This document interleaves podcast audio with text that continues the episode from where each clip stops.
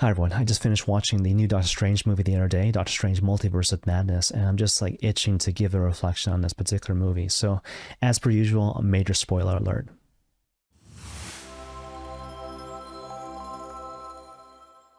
So one of the things you'll notice right out the hop when it comes to this particular film is that it starts really, really quickly, right? And so we find the main character, Dr. Stephen Strange, who of course is this wizard in the context of Marvel Comics, and basically he finds himself protecting this young girl, America Chavez, who has this really unique ability of transporting between different universes, collectively known as the multiverse. And in order to protect this young girl, Doctor Strange enlists the help of Wanda Maximoff, otherwise known as the Scarlet Witch, before realizing that she's the one who's actually pursuing America Chavez. So in terms of the Scarlet Witch's backstory, it's actually pretty tragic. And so her husband Vision was tragically killed in the context of Avengers Infinity War. And in the aftermath of her grief, she basically used her power to manipulate reality to basically create two children out of thin air, Billy and Tommy, who were basically lost to her in the events of WandaVision, which you can see on Disney Plus. And so, given all that, the basic goal in the mind of Wanda Maximoff is that she will basically use America Chavez, use her power to transport to an alternate universe where she can basically be with her kids, Billy and Tommy, and be happy, therefore, for the rest of her life.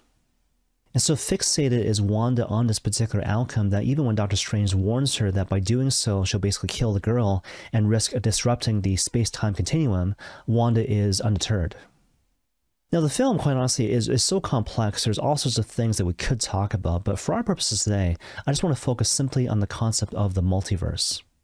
Now, just to be kind of clear right off the bat, from a Christian perspective, we don't really believe in the multiverse, right? So we don't believe in the existence of alternate realities kind of coexisting at the same time. At the same time, I think we all have to acknowledge that the great appeal when it comes to this concept of the multiverse is that it taps into this fantasy that we all have in terms of speculating, you know, what if? You know, what if there was a world that was different than ours, which involved no suffering, no death, no massive injustice, as of course we see every day of our lives? But obviously, this kind of begs the question what's the Christian response to all this?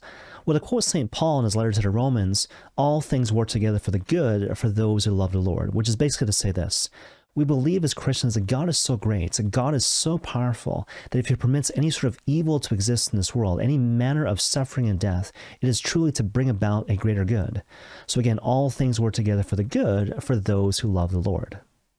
But you see, that said, the question still remains do we actually believe this? And more to the point, perhaps more accurately, do we actually trust this? You know, Bishop Robert Barron has a few interesting ways to kind of articulate the same point. And so, first of all, he uses the analogy of a medieval tapestry. And so basically the whole idea here is that when you look at a medieval tapestry, on one side there's knots and strings, right? So it doesn't look like anything. But on the other side, you see this beautiful picture. And the whole point, again, in the words of Bishop Robert Barron, is that when it comes to the side of reality, all we see in a certain sense are the knots and strings. And so, therefore, again, we're called to trust, to trust and believe that when we get to heaven, we will see how everything was actually perfect in the context of God's providential designs. And so, therefore, in the meantime, again, in the words of Bishop Robert Barron, we're called to persevere in a spirit of Christian hope, as opposed to simply being optimistic. And so, just to kind of distinguish between these two basic concepts, if you are simply optimistic in the earthly or worldly sense, what you believe at the end of the day is that with time, with effort, through sheer human ingenuity, we can bring about a perfect and idealized world. That's basically the essence of optimism in the earthly or worldly sense. Now, on the face of it, this notion of optimism, as we've just defined it, might not seem to be all that bad. The problem, though, with optimism is that it lends itself to a sense of moral compromise. And we see this all the time, right? If we truly believe that it's possible to create an idealized and perfect world in the context of the here and now, then we will make any sort of, again, moral compromise to make it happen. And you see, that's where the notion of optimism is very different than the notion of Christian hope. Because at the root of Christian hope is essentially a conviction, a belief that the only way to reach and achieve this transfigured reality where every tear is wiped away and all things are made new is to walk through the narrow gate of one's suffering and death, which is basically tapping into the Paschal mystery.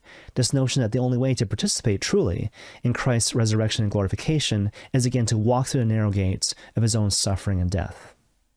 And funny enough, this distinction between optimism and Christian hope plays out in the context of Doctor Strange Multiverse of Madness. And so, in the case of the Scarlet Witch, what do we find? We find unbridled optimism and therefore massive moral compromise. And so, she's willing to kill, destroy, enslave, and commit any sort of evil in service of the greater good in her mind, which is basically for her to be with her kids for the rest of her life. Whereas in contrast, take a look at Doctor Strange, right? And so a temptation which is posed to Doctor Strange early on by the Scarlet Witch, no less, is for him to kind of go to an alternate reality where he can be with his long lost love, Christine, for the rest of his life. You see, in contrast to Wanda Maximoff, Doctor Strange realizes that he can't run away from his sadness, he can't run away from his grief, he can't run away from his tragic circumstances.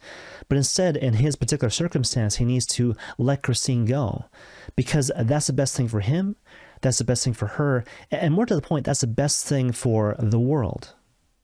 And funny enough, the same sort of heroic stance is precisely what you find up and down the gospel, right? And so think, for example, of St. Joseph.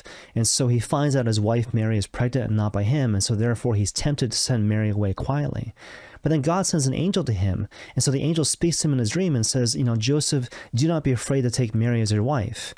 The child conceived in her is from the Holy Spirit. You shall name him Jesus, and he will save people from their sins. And so the idea that's being conveyed here is even though you think this is the worst thing to happen to you, it's not right? It's actually the best thing to happen to you.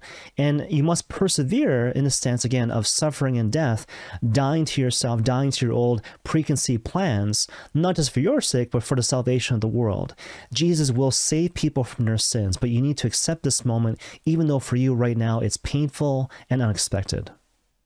And of course, we find a similar thing when it comes to Christ himself in the Garden of Gethsemane, right? So he's praying to his Father over and over again on the cusp of the crucifixion Father, if it is possible, let this cup, the cup of my suffering, pass from me, but not my will, but your will be done, right?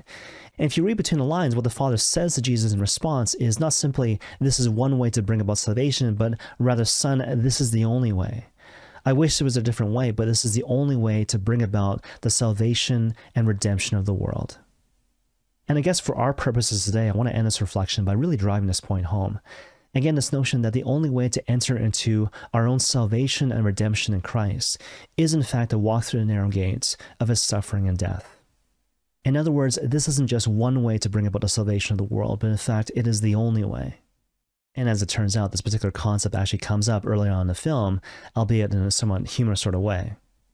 And so basically, early on in Act 1, Doctor Strange is at a wedding and he's talking to a medical colleague who laments the fact that in Doctor Strange's efforts to save the world, along with other Marvel superheroes in the context of Avengers Endgame, um, basically this guy's cats died, as well as his brother, which uh, leads him to ask Doctor Strange's question um, The way that you did it, was it the only way to save the world?